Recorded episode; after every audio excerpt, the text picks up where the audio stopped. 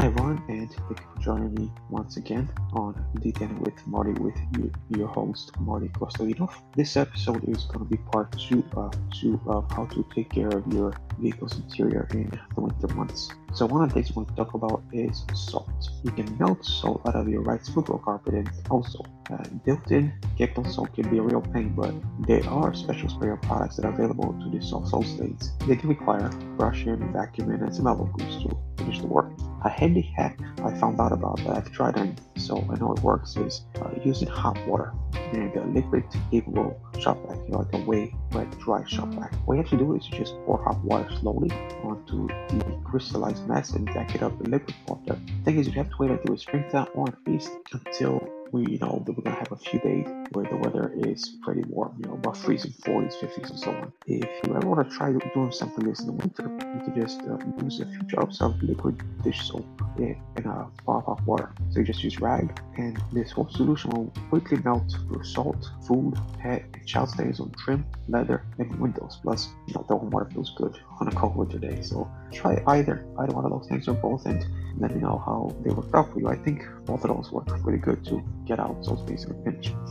If you ever use warm water to clean glass, it's by the way it's great on glass, just be mindful of the temperature difference between your warm rag and the icing window, unless you want to see a really cool explosion, which I don't know. So now, boots. So let's talk about boots. I myself have gotten the habit of, before going in my car, sit sideways and hit my two boots together to get off any built on Kapton salt and dirt, and then get into the car. Okay? I suggest you practice it, it is just your loved ones, and most important is get those winter rubber low liners.